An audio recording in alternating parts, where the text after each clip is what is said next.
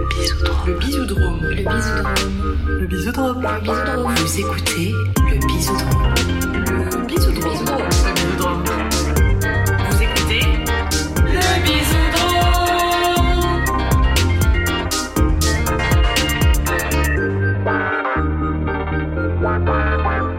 Bonjour et bienvenue dans Le Bisoudrome, le podcast où on réinvente notre manière de se rencontrer et de se faire des bisous. Je suis Lelina, l'animatrice de ce podcast, en compagnie de Lovla, Aurore et Xan. Et aujourd'hui, vu que c'est un épisode spécial, on va le dire après pourquoi, est-ce qu'on fait quand même des anecdotes ? Non, il y en aura plein dans l'épisode, des anecdotes. Il y en aura plein à venir. Bon, du coup, épisode très spécial, pas d'anecdotes, mais plein d'anecdotes à venir, on va vous expliquer. Pour août, on s'est dit qu'on allait faire un épisode un peu spécial pour nous alléger pour l'été aussi. Donc, ce n'est pas un épisode habituel. Vraiment, je l'ai répété 4 fois, quoi. Genre, c'est spécial, pas habituel. Hors norme. Hors norme. Exceptionnel. C'est pas comme d'habitude. C'est ça, c'est pas comme d'habitude, puisqu'on va répondre à une partie des 36 questions pour tomber amoureux. Alors, c'est vraiment un test sur lequel je n'ai aucune information de quand il date, d'où il vient et tout. Mais en gros, il y a un test qui s'appelle les 36 questions pour tomber amoureux, qui à la base était écrit en anglais, mais il est aussi traduit en français, où on mettra le lien avec toutes les questions en bas, dans les notes du podcast. Et du coup, ce test, bon, son nom est un peu clickbait, mais l'idée, c'est que c'est des questions, vous allez voir, assez personnelles, et que du coup, à la fin de ce test, on est censé avoir créé un niveau d'intimité avec l'autre, et c'est pour ça qu'ils disent qu'on tombe amoureux, parce qu'il y a une question de vulnérabilité, d'être à cœur ouvert, et d'apprendre à se connaître les uns les autres. Il y a une montée en intensité dans les questions aussi. Oui, il y a une montée en intensité dans les questions. Et pour dire quand même anecdote sur sur ce test, on l'a fait avec Lovla, et vraiment c'était un grand moment que je vais raconter en introduction, puisqu'on faisait la queue pour le Berghain, qui est un grand club berlinois dans lequel tout le monde essaye d'aller. C'est très sélect. On ne sait pas comment on y rentre. Et en fait, c'est ça le jeu. C'est qu'on ne sait pas comment on y rentre, que tout le monde met des règles sur Internet de comment il faut être et tout. Mais la vérité, c'est qu'on ne sait pas. Ils en ont tellement fait une marque de fabrique, ils ont même fait une application où tu pouvais faire la queue pour le Berghain et dire des trucs et tu rentres ou tu rentres pas. Enfin, vraiment, ils ont marchandisé le... Enfin bref, c'est vraiment leur marque de fabrique de « tu fais 1 heure de queue minimum ». Et à la fin, on dit « non, pas toi ». Voilà.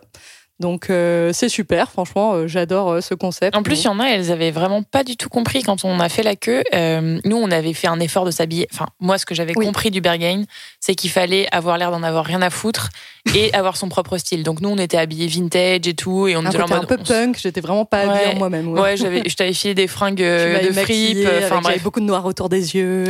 Voilà. Et donc, on était là en mode, oui, de toute façon, nous, on est là. Mais bon, enfin, c'est juste, on discute, quoi. Voilà, il n'y a aucun problème.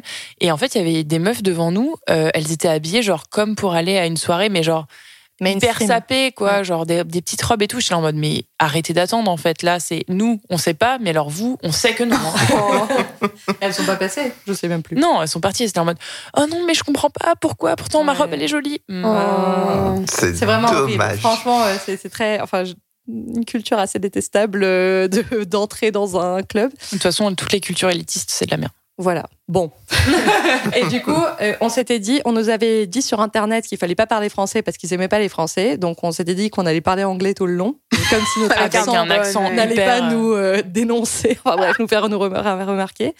Et pour attendre cette 1 heure de file d'attente, on s'est dit qu'on allait faire le test des 36 questions pour tomber amoureuse. Et ça a hyper bien marché. On s'est mis à pleurer, on s'est raconté des trucs qu'on s'était jamais dit. Après, on s'est pécho. Et ça, on en parlera dans un autre épisode.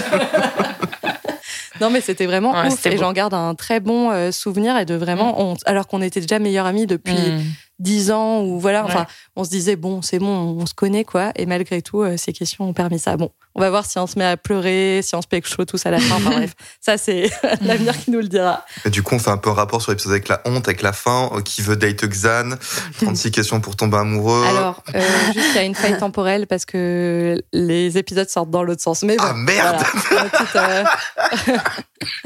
voilà, restez connectés, vous entendrez ça dans l'épisode du mois d'après. Et comme ça, voilà, vous avez une petite lot à la bouche de... J'étais pas au courant de cette information.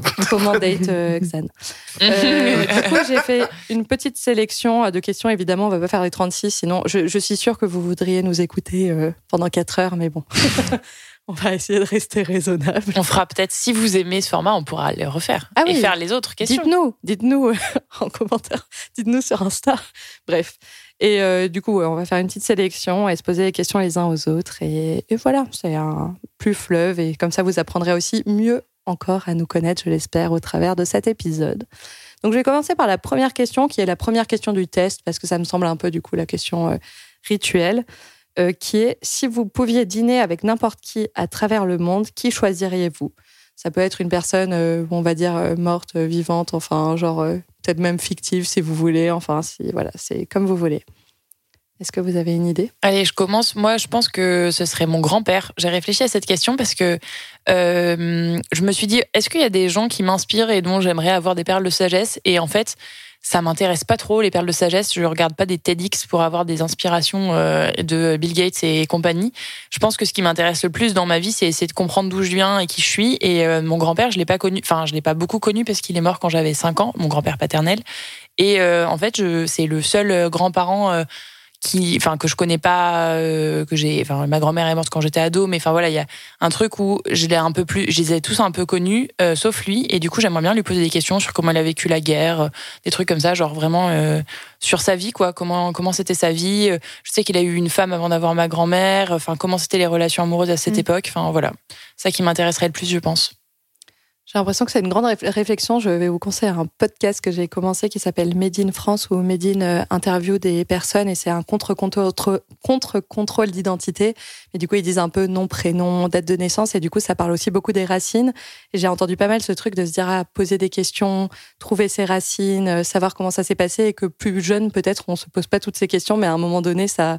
en grandissant, ça devient une grande question et des fois un peu trop tard pour avoir encore des personnes vivantes pour nous donner les réponses, quoi. Donc j'ai beaucoup eu, je pense que j'ai eu un peu plus avec ma grand-mère paternelle et mon grand-père maternel, des moments où je leur posais des questions sur leur vie et je trouve ça hyper précieux de savoir un peu comment c'était leur vie quand ils étaient ados, quand ils avaient mon âge, etc. Et du coup, bah c'est vrai que ça me manque un peu avec mon grand-père paternel. Ok. Est-ce que quelqu'un d'autre a une idée de avec qui dîner ? Ouais, moi bah du coup moi ce serait mon grand-père paternel aussi. Mon copieux. Je te le jure parce que bah du coup lui il nous a quittés il y a une dizaine d'années et c'était mon modèle masculin et du coup savoir est-ce qu'il serait fier de l'adulte que je suis devenu aujourd'hui en fait. Oh, c'est trop mimes. J'avais pensé à la famille au début et puis après je m'étais dit en fait j'aimerais bien. Je pensais à ça, j'écoutais du Francis Cabrel et je m'étais dit ça serait vraiment extraordinaire si, comme je fais un peu de photos, je fais des images, on va dire, faire des visuels d'un album de Francis Cabrel. J'adorerais ça, ça serait extraordinaire. Donc faire un dîner avec Francis Cabrel et parler de son projet de pochette d'album, ça serait un rêve, je pense. Donc, voilà. Je vais rester sur les célébrités. Moi, ça change tout le temps parce que je suis pas très fan. Donc, les gens à chaque fois que cette question m'est posée, je dis un nom différent de célébrité. J'avais jamais pensé à la famille, alors que je trouve ça ultra pertinent et que j'ai envie de vous rejoindre là-dessus. Mais je vais garder ma première réponse, qui est Camilla Cabello, parce que j'ai envie de la pécho. Enfin bon, il faut qu'elle ait envie de me pécho back. Elle n'est pas avec Shawn Mendes en ce moment ? Non, elle n'est plus avec Shawn Mendes. À moins que j'ai raté... Ces personnes dont je ne connais pas. Non, mais Camilla Cabello, pour l'anecdote, j'ai Just Dance sur Switch, et il y a un des derniers Just Dance dans lequel elle danse, au lieu que ce soit une personne, enfin... un peu plus grimée et tout, enfin on la voit vraiment elle. Et je suis pas très forte à cette danse parce que je suis trop occupée à la regarder plutôt qu'à faire la danse. Et du coup voilà, après il faut qu'elle veuille mes péchos, mais bon si on dîne ensemble c'est une première étape quoi. Ça rend possible la rencontre. Pour ceux qui connaissent pas le monde extérieur, c'est qui ? Du coup c'est une chanteuse américaine. Voilà, qui fait de la pop très commerciale, mais t'as bien envie de danser dessus, quoi. Voilà, c'est aussi, souvent, elle fait un peu des trucs qui sont pas tubes de l'été, mais assez estivaux, voilà, que tu peux écouter, que tu peux entendre à la radio, quoi. C'est pour ça que je connais pas, du coup. Ouais. Du coup, on passe à une autre question, donc on fait pas toutes les questions, comme dit, c'est, donc je vais arrêter de donner leur nombre, sinon ce sera confusant pour tout le monde, c'est comment définiriez-vous une journée parfaite ? On fait toujours dans le même sens, toujours moi. Ok. On tourne. Alors moi, je pense que ma journée parfaite, c'est un mélange parfait de solitude, car vous le savez, peut-être pas les auditeuristes, mais en tout cas vous savez que j'ai un peu besoin de solitude et voilà. Donc je pense que ma journée parfaite, ce serait, j'ai vachement de temps devant moi pour faire mes trucs, genre lire mon livre, faire mon yoga, manger au resto toute seule, ce genre de trucs. Et à la fin, quand je suis bien, genre avec moi-même et que j'ai je suis hyper ressourcée, j'ai fait mes activités créatives et tout. Il y a une fête avec tous mes amis et mon copain. Et genre, voilà, il y a vraiment les deux mondes, introverti, extraverti, cette grande fête avec mes amis et mon copain et une journée quand même qui soit reposante et pas à courir partout, à faire plein d'activités. Trop bien. On va dire que je te copie, hein, mais... mais moi, ça... Ah non, parce que c'est un double de moi, en fait. Non, mais c'est ça. On est en train de changer les sens. On se ressemble beaucoup trop. La fin est différente, tu vois. Moi, c'est pareil, c'est la journée calme. C'est je me lève, il y a du soleil, je prends mon café sur ma terrasse avec ma cigarette et après, je peux aller me détendre sur mon PC, aller peindre un petit peu et pas avoir un... Ouais, bah... Figurines. Ouais, tu verras, il y a les figurines qui sont là-bas. Les Warhammer. Ouais, voilà, les Warhammer. Mais genre, vraiment... que du calme, du silence, une paix absolue pendant 24 heures. Ah oui, donc toi, il n'y a pas un moment donné où tu vois des gens, quoi. Non, moi, je reste dans ma grotte et vous me foutez la paix. Trop bien. Moi, je voudrais avoir à un moment l'impression que j'ai progressé dans quelque chose ou j'ai appris quelque chose ou je sens que... Ouais, c'est marrant. Enfin, je parle que du chevaux en ce moment. Hein. J'avais eu un cours où j'étais, c'était vraiment génial. J'ai vraiment, enfin, tu sens que tu t'es amélioré ou que qu'il se passe quelque chose. C'est vraiment hyper satisfaisant, surtout quand avant c'était compliqué. Et puis, il y aurait de la nature, de l'eau, des chiens, des chevaux. Et puis, de l'amour. Il y a des humains ou que des animaux ? Si, il y a des humains. J'ai pas de nom en particulier, mais. Oui, à un moment, il y a des copains. Ok. Eh bien, moi, ce serait une journée de marche. Je pense que j'ai déjà dit que j'adorais la marche itinérante, donc marcher plusieurs jours de suite. Et globalement, je pense que mon activité préférée, c'est de marcher et de parler en même temps. Donc, marcher avec quelqu'un. Mais où dans la journée, il y a toujours des moments où on est en silence et plutôt en soi, et des moments où on discute et où je trouve que la marche, comme le vélo, être dans le plein air, dans le grand air, ça amène aussi à des discussions qu'on n'aurait peut-être pas dans le quotidien. Et je trouve ça très agréable. Et le soir, avoir une source de seau après la marche pour me baigner. Et après, rencontrer des nouvelles personnes. Et faire une soirée, on rencontre des nouvelles personnes avec cette amie, avec qui on connecte tout de suite. Et du coup, on passe une soirée comme si on les connaissait depuis toujours. Et peut-être je pécho quelqu'un rencontré à cette soirée pour finir la soirée en beauté. Voilà. Moi, personne faisait de cul pour un podcast cul, c'est quand même dommage. Ouais, c'est vrai. C'est vraiment. Je reste fidèle à moi-même. Mensonger, en fait. Mais là, il n'y a pas d'obligation de parler de relations et de cul. Le but, c'est qu'on tombe amoureux les uns des autres. Donc voilà, c'est déjà dans la consigne. Du coup, la question d'après, c'est 3 choses qu'on semble avoir en commun. Donc là, ce serait qu'on semble avoir tous les 4 en commun. Bah, du coup, déjà, le fait qu'on fasse un podcast ensemble, c'est la chose la plus évidente qu'on a en commun.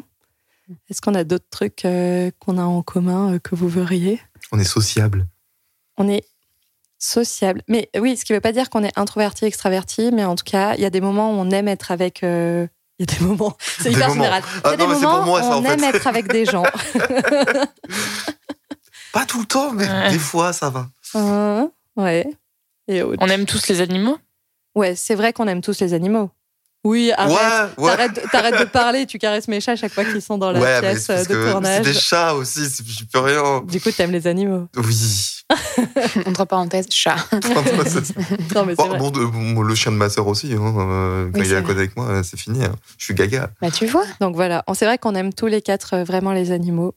Ce dont vous avez pu vous apercevoir, puisqu'on en parle aussi largement dans notre podcast.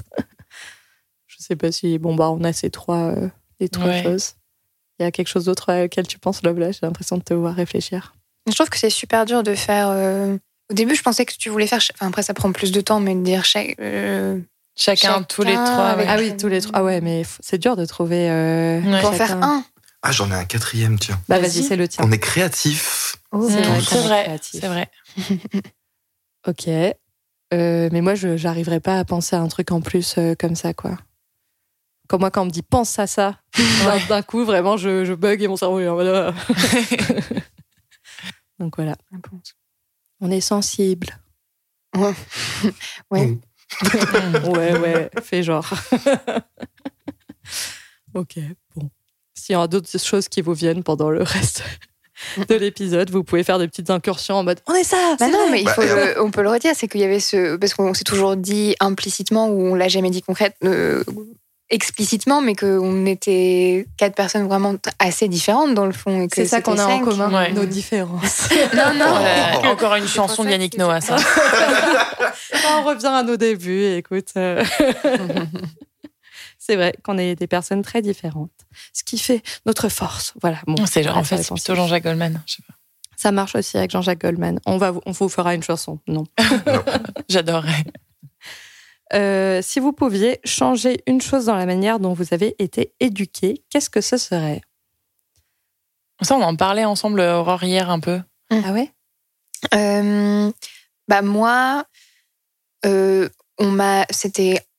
Ouais, implicite et explicite. En gros, c'est bien si tu fais en sorte que d'être arrangeant, de faire en sorte que c'était mis en avant le fait d'être pas d'être sympa, mais de pas poser problème. De pas poser problème, en gros. Et donc, c'était valorisé. Et donc, ce qui fait que, en gros, j'apprends que l'important, c'est que tout le monde soit bien. Et dans le fond, j'oublie un peu ce que moi je veux ou ce qui m'intéresse ou ce dont j'ai vraiment envie, et ce qui fait que tu arrives à un point où tu dis en fait j'ai passé beaucoup de temps à faire aux autres le lien ou à plaire aux autres, et dans le fond je me suis pas vraiment occupée de ce que moi je voulais pour moi ou de... Enfin, même des fois dans les qualités qu'on peut me donner, je suis là, est-ce que c'est vraiment ce que je suis ou c'est juste moi qui est... On me dit toujours t'es très douce, t'es très... Et je sais pas à quel point je le suis vraiment ou à quel point c'est juste qu'on m'a dit c'est super quand t'es comme ça parce que tout le monde est content et tu fais chier personne. Donc c'est ça que qu'on m'apprenne à... Ouais, tu peux dire que t'as pas envie, ou si t'as pas envie c'est ok, ça va pas faire exploser la baraque. Donc je pense que je changerais ça. Ok, moi j'en avais déjà parlé dans l'épisode sur la sexualité sulfureuse, mais clairement le rapport à la sexualité, même aux relations amoureuses. Je crois que c'était vraiment un sujet très difficile, voire impossible à aborder, et j'aurais bien aimé... C'est toujours quelque chose où je me suis dit, si moi j'ai des enfants, c'est quelque chose que je ferais différemment. Je trouve que globalement, j'ai une éducation très cool que j'aimerais bien reproduire en partie et sur plein de points. Mais ce truc de pouvoir discuter librement de relations amoureuses, de sexualité... sans forcément aller dans des millions de détails, mais que ce soit une discussion possible, c'est quelque chose qui m'a manqué. Et aussi ce truc de...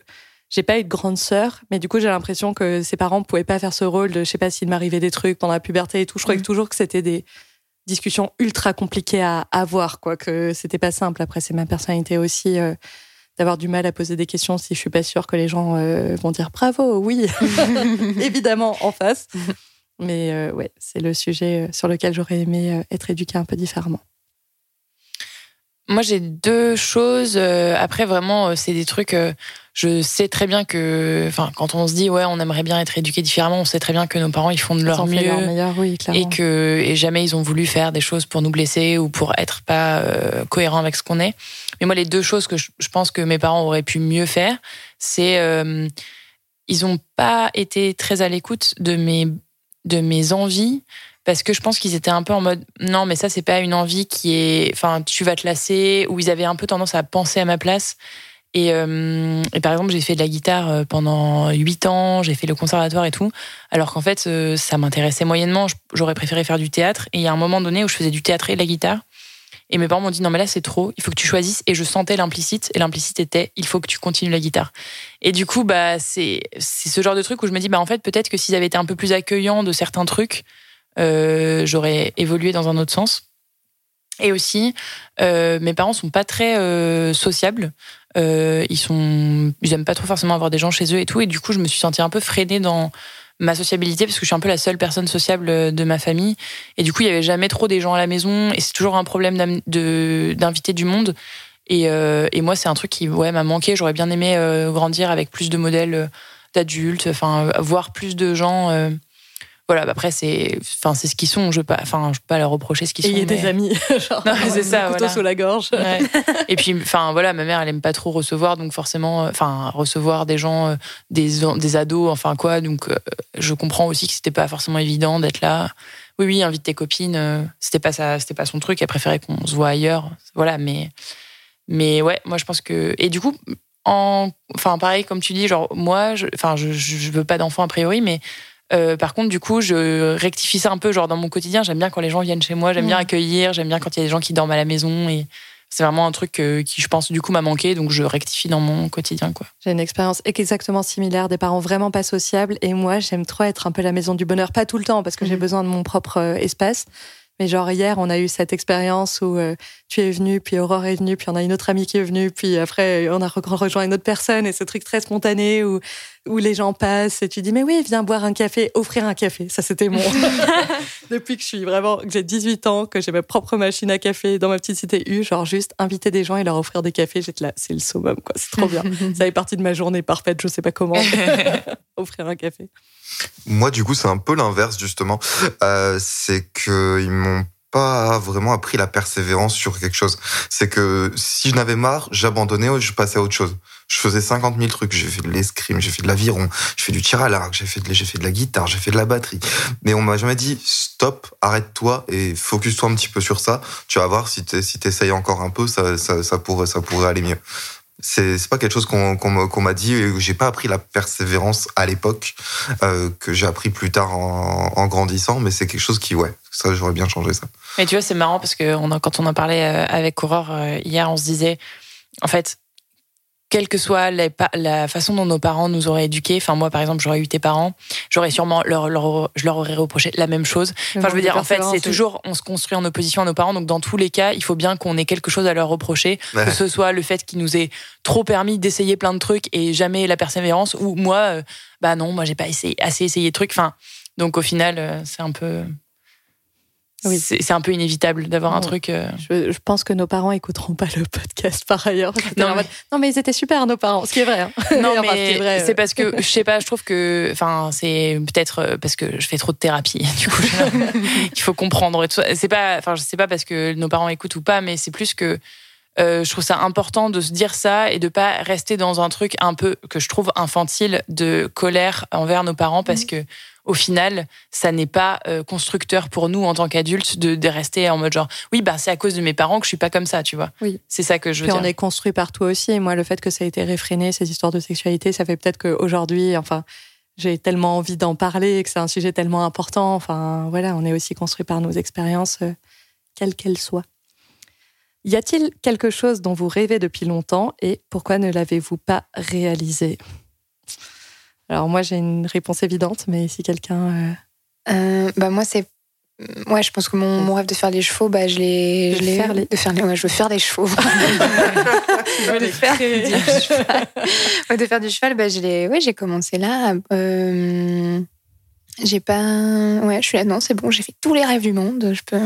Non, j'avais pas... Les chevaux, c'était le gros truc, genre on t'aurait demandé il y a un an cette question, t'aurais été là, le cheval, c'est ça la réponse évidente, quoi. Ouais, je pense, à un moment, j'ai eu une espèce de semaine de panique où j'avais une grosseur dans la poitrine, et j'étais, c'est bon, j'ai un cancer, je vais mourir. Et puis en plus, j'avais vu des vidéos, c'était en octobre, donc c'était Octobre Rose, il y avait plein de trucs à ce sujet, il y avait une vidéo...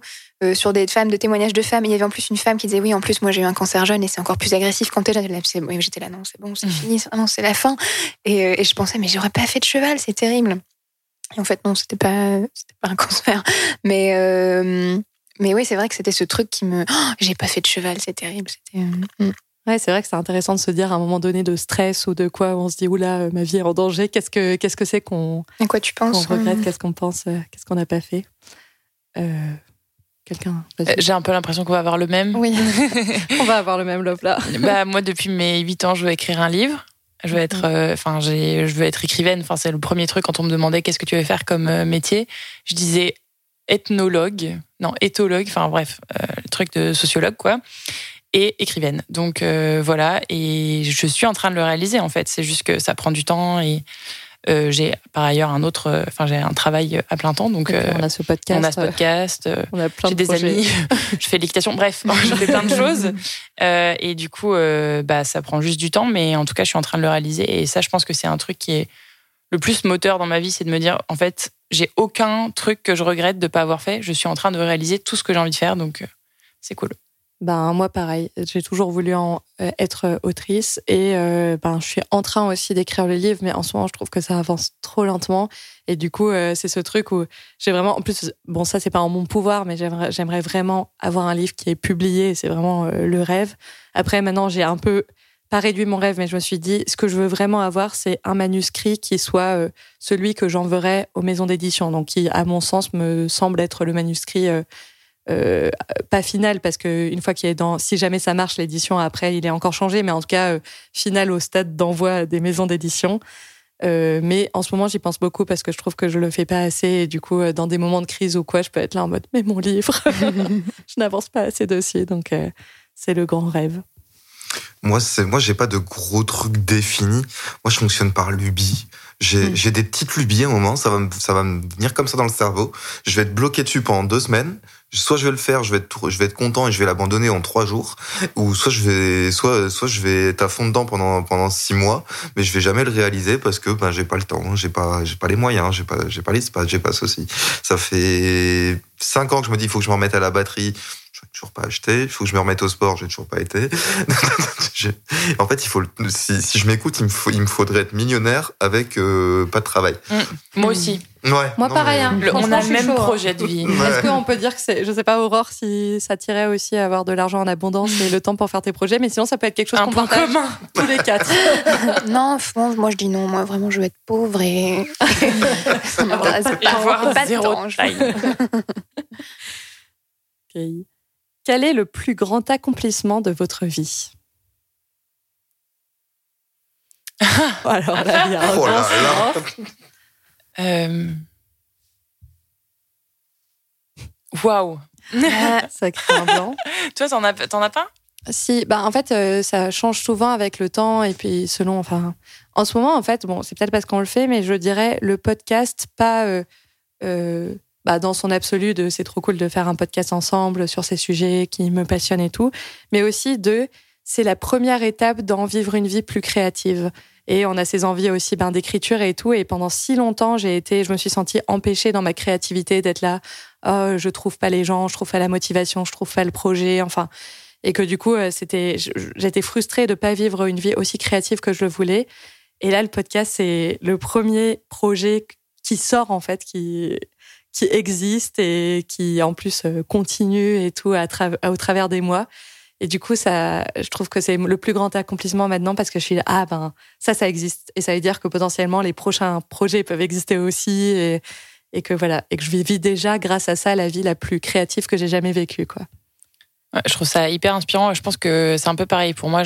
En fait, j'ai l'impression que ça répond. C'est un peu la même réponse que celle d'avant, mais du coup, il y a un peu ce truc de je suis dans une phase de ma vie où j'ai l'impression d'accomplir tout ce que j'ai envie d'accomplir, de développer tout ce que j'ai envie de développer. Donc j'ai l'impression que l'accomplissement, c'est d'en être arrivé là.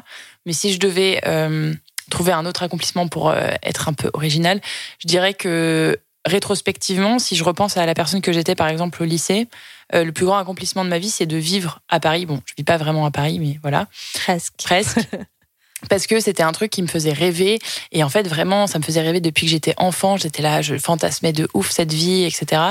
Et maintenant que j'y vis, je me dis, mais en fait, c'est mon quotidien. C'est pas du tout comme je l'avais imaginé, évidemment, mais il y a vraiment un truc je trouve chouette dans cette réalisation et de me dire, en fait, qu'il y a quand même quelque chose qui me faisait rêver enfant et qui est quand même une partie de mon quotidien maintenant. C'est chouette d'avoir cette reconnaissance. Ce sentiment de reconnaissance, on voit le chemin accompli, on est là, quand même, ce truc, il existe. Est-ce que vous avez des réponses ? Ouais, moi, du coup, ça a été quand j'ai terminé de peindre ma toute première armée de Warhammer. C'est un truc qui m'a pris plus de 2 ans, mais c'était la première fois que j'avais une passion qui durait aussi longtemps et qui est encore là aujourd'hui. Ça fait 10 ans que j'en fais des Warhammer maintenant. Ça rejoint trop ce truc de persévérance, quoi. Ouais, c'est ça, c'est que t'as... Non, mais c'est ça, j'ai enfin réussi à persévérer sur un truc et à finir une armée complète. C'est ton truc, quoi. Ah, c'est mon truc, ouais. Et ça, c'est trop bien, parce que ça veut dire que ça donne la confiance en toi nécessaire de dire, si je veux, je peux persévérer dans une activité. Et... Bah, il me faut surtout du temps, en fait. Oui, c'est toujours le nerf de la guerre. C'est ça. Je dirais que c'est d'avoir changé de voie. À un moment, j'étais plutôt dans le milieu scientifique. Enfin, pas scientifique, ouais, scientifique. J'étais en psychologie et après, j'arrivais à un point où je disais non, mais en fait, je peux pas. C'est pas du tout là que j'ai envie d'aller. Et c'était très dur pour moi de le... Enfin, moi, j'étais parfaitement au courant, mais c'était très dur pour moi de le dire à ma famille. En fait, je vais peut-être tout reprendre à zéro, là. Et c'était... Faire des vagues, c'était pas facile. Donc, c'est... Mais après, c'était... C'est un point où c'est plus fort que toi. Au bout d'un moment, je me disais, mais en fait, je vais mourir à petit feu si j'arrête pas de... Oui, je pense d'avoir osé... faire mes choix au bout d'un moment, même si j'ai encore du mal. Parfois, je suis confrontée à d'autres problèmes de choix, les miens, enfin, face à ce que mes parents voudraient pour moi, mais c'est une démarche qui prend du temps, je pense. Mais c'est du coup la première fois, enfin, le premier grand moment de faire un choix fort qui est le tien, quoi. Trop bien. Bah, ça revient aussi avec l'éducation. C'est marrant, le lien entre... éducation et ce qu'on voit comme nos grands accomplissements. Quel rôle jouent l'amour et l'affection dans votre vie ? Bah, moi, je suis dépendante affective, je peux le dire. Donc, très grand, puisque je suis addict. Oui, c'est ça, exactement. Ça se transforme en cercle de anonyme, tu sais. Dépendant affectif, anonyme. Non, bah, moi, en fait, je pense qu'il y a un gros... Je me soigne, évidemment, mais il y a un gros truc. L'amour et l'affection, je pense que c'est un truc qui est hyper moteur pour moi et qui est un peu refuge aussi, donc... je me vois pas évoluer. C'est pour ça que dans ma journée parfaite, il y a forcément ce moment à la fin où je suis entourée d'amour, parce que c'est hyper. Enfin, je pense que c'est vraiment les bases sur lesquelles je m'appuie quand ça va pas. Donc. Non, mais c'est normal. C'est pas. Pourquoi ? Enfin, c'est normal d'avoir. Tu peux pas avoir une vie sans amour, sans relation. Pourquoi c'est... Oui, bah. On est tous. C'est normal. Enfin. Par la question est quel rôle joue l'amour et l'affection dans votre vie, je sais pas, c'est... et l'amitié, l'amour et l'amitié, bah, c'est l'amour et l'affection, après c'est un peu flou comme question, je pense que ça rejoint, c'est l'amour au large et l'affection large, enfin un sens large, quoi, donc pas seulement amoureux, en tout cas c'est comme ça que je le vois, mais c'est peut-être moins... Comment tu répondrais à cette question, toi ? Ah non, je voulais dire ça parce que comme t'as dit, oui, je suis dépendante affective. Bah, vu la façon, enfin après, tu vas pas rentrer dans les détails de, mais enfin c'est vrai que c'est une notion qu'on entend souvent, la dépendance affective, mais en même temps, enfin on n'est pas des troncs d'arbres, quoi. C'est énorme. Oui, alors bon, pour préciser ce que j'entends par dépendance affective, c'est que j'ai un attachement insécure, comme ça. Enfin c'est comme ça qu'on dit. En gros, ça veut dire que je suis tout le temps en train de me demander si les gens n'arrêtent pas de m'aimer de façon subite. Attachement anxieux. Ouais, c'est ça. Et du coup, forcément, ça joue un grand rôle, le fait que les gens m'aiment ou pas, puisque du coup, c'est un peu la question que je me pose en permanence, tu vois, genre... Soudainement, les gens, peut-être, genre, ils m'ont pas vu pendant 20 minutes, peut-être que c'est fini, en fait. Je suis un chien, en fait, tout simplement. Non, mais tu vois, il y a un peu ce truc... Ouais. Moi, je sais pas, je trouve que l'image du chien, elle est pas mal, parce que les chiens, pour moi, c'est vraiment les animaux qui ont l'attachement... insécure, anxieux, et les chats ont un attachement sécure parce qu'ils sont là en mode t'es là, je m'en fiche en fait. Enfin, sécure ou évitant, c'est pas pareil. Oui, bon. C'est où le tronc, psychologie animale. On vous mettra des ressources sur les types d'attachements. Et c'est vrai, d'ailleurs, on peut dire aux auditeurs et auditrices que pour répondre un peu à ce truc d'attachement insécure, je t'ai fait une lettre. C'est trop mignon. Une lettre éternelle que tu peux relire à chaque fois que t'as peur que je ne t'aime plus, alors que vraiment on est meilleurs amis depuis... Enfin, dans l'année prochaine, ça fera 15 ans. Et que je suis là, mais on se parle tout le temps, je parle à personne plus qu'à toi. On se parle par plein de médiums différents. Plein de médiums. Mail. Non, mais, ah oui, genre, on a des conversations thématiques par... Ouais, c'est ça. Par plateforme. Par plateforme, ouais. WhatsApp, mails, c'est la vie quotidienne, les professionnels. Discord, on parle du podcast, les mails, on parle du pro. On a même les mails pro et le mail perso. Ah oui, non mais... Et je suis là, mais comment peux-tu douter ? Mais apparemment, c'est indépendant. C'est ça. Ouais, c'est pas rationnel. Ouais. Bah si, c'est important l'amour quand même. Comment on répond à cette question ? C'est vrai que c'est une question large, quoi. Après, comment... Ouais. Bah aussi, ça peut donner une... Enfin, ça peut permettre de mieux voir comment je... Enfin, je sais que depuis toujours, j'étais un peu dans ce recherche de ton partner in crime, quoi, de ton... De âme sœur. Ton coéquipier. J'ai jamais dit âme sœur et Laura, elle est âme sœur. Mais ouais, non, c'est vrai qu'il y a un peu de ça, d'un truc de... Ah, bah ouais, enfin... c'était un truc que j'avais souvent, quand il y avait des mecs que j'aimais bien, j'avais toujours, au fond, un truc de... Mais en même temps, c'est pas exact. Je sais pas, il manque quelque chose. Je sais pas, comme si je cherchais un truc. C'est pareil, c'est du ressenti. Il y a pas de, à part la case. Oui, je ressens que. Mais bon, ouais. T'as une petite recherche d'absolu. Ouais, je suis assez, dans assez tout ou rien là-dedans, quoi, dans ce sujet. Xan. Moi, du coup, je suis plutôt le chat. Du coup, moi, c'est. Restez loin, vous êtes bien loin. Ah, moi, j'ai un niveau pour supporter les interactions sociales qui est assez faible. J'aime bien être tout seul. J'ai revu ma meilleure pote après... Ça faisait 3 ou 4 ans que je l'avais pas vue il y a 2 jours. Quand on s'est dit au revoir, on s'est dit bon, on se rappelle dans 6 mois, on se revoit dans 3 ans. C'est parce que c'est littéralement ça, en fait. On s'appelle une fois tous les 6 mois et c'est complètement suffisant, en fait. J'ai pas besoin de plus. On sait très bien. On peut peut-être en parler, enfin tu me diras, mais à un moment donné, j'étais là en mode j'aimerais bien qu'on se parle plus, qu'on soit plus potes, qu'on ait plus ce lien ensemble. Et toi, t'étais là, mais en fait, t'es une des relations et ce podcast qui est hyper grand et hyper présent dans ma vie, quoi. Et c'est marrant, c'est différentiel de moi, ce qui est genre beaucoup et toi, ce qui est beaucoup. Pour moi, j'étais là, très bien, on est super potes. C'est ça, en fait, c'est partie des personnes que je vois le plus dans mon cercle d'amitié. Ce podcast, c'est vraiment le niveau de sociabilité.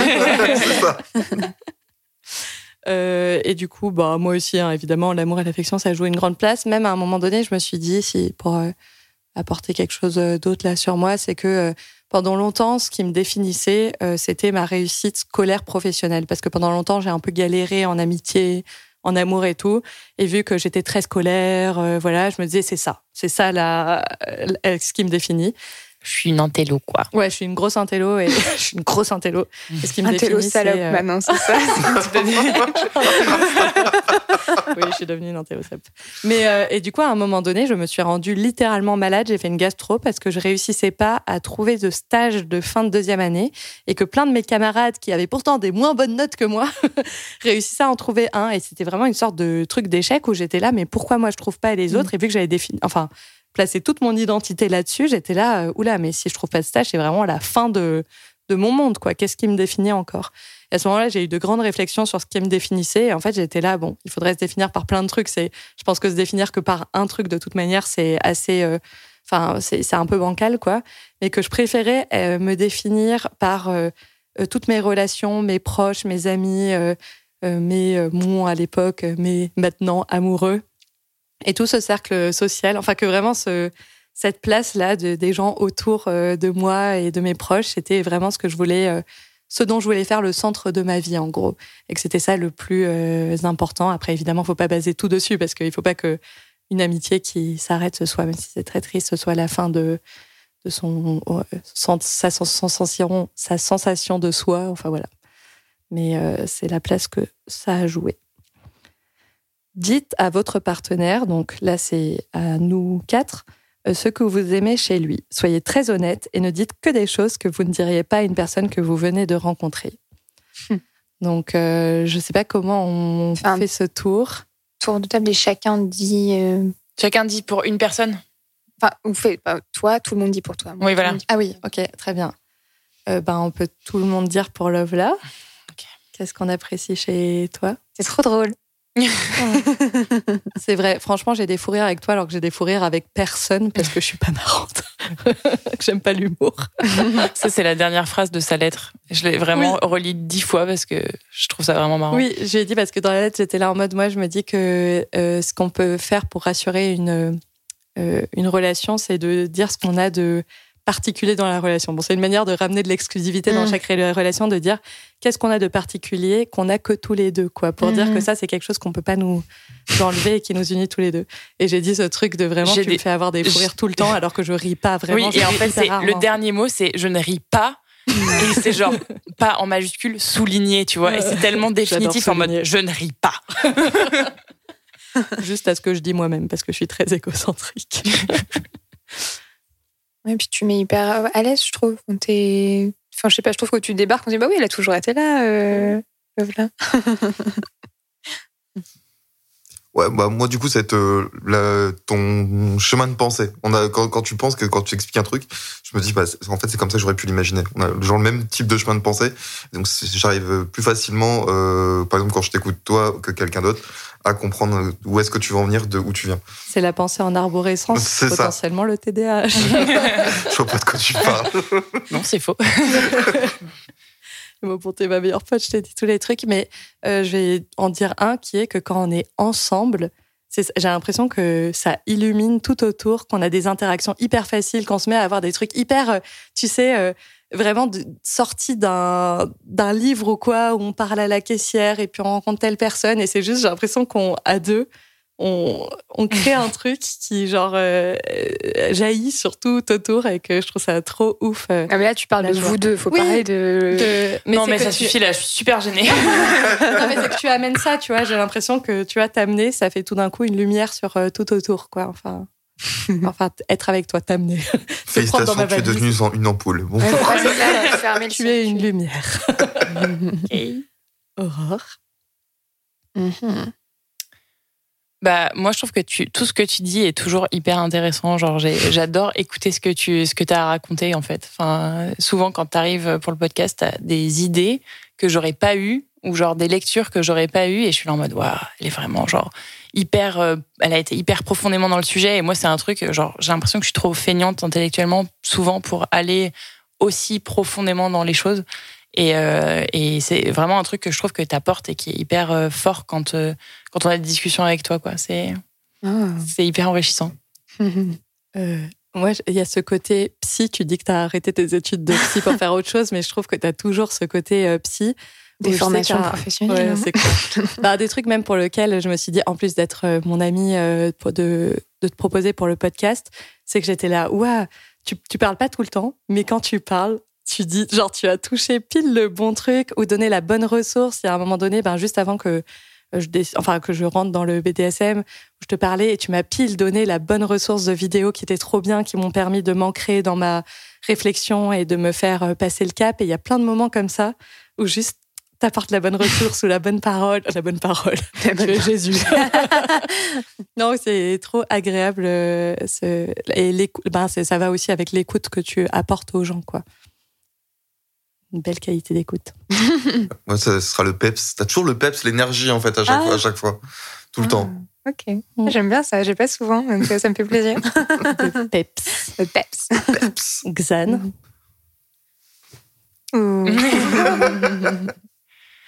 Moi, je trouve que ce que j'aime beaucoup chez toi, c'est que t'es toi-même, et genre tu cherches pas à être quelqu'un d'autre, et genre t'essayes d'être vraiment honnête avec ce que tu es, ce que tu ressens, et juste à dire les choses telles qu'elles sont. Et ça, je trouve ça vraiment chouette, parce que bah il y a plein de gens qui sont très people pleasers et qui vont chercher à se transformer en fonction des personnes qu'ils rencontrent, et je crois que c'est vraiment pas ton cas, et je trouve ça agréable d'être en présence de gens qui sont vrais et sincères.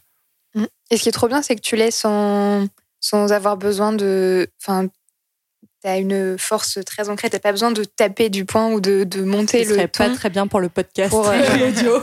Ça ferait des... Mais t'es sans... Enfin, c'est une espèce de... Enfin, je sais pas si... Une force tranquille, quoi. Ouais. Donc c'est chouette.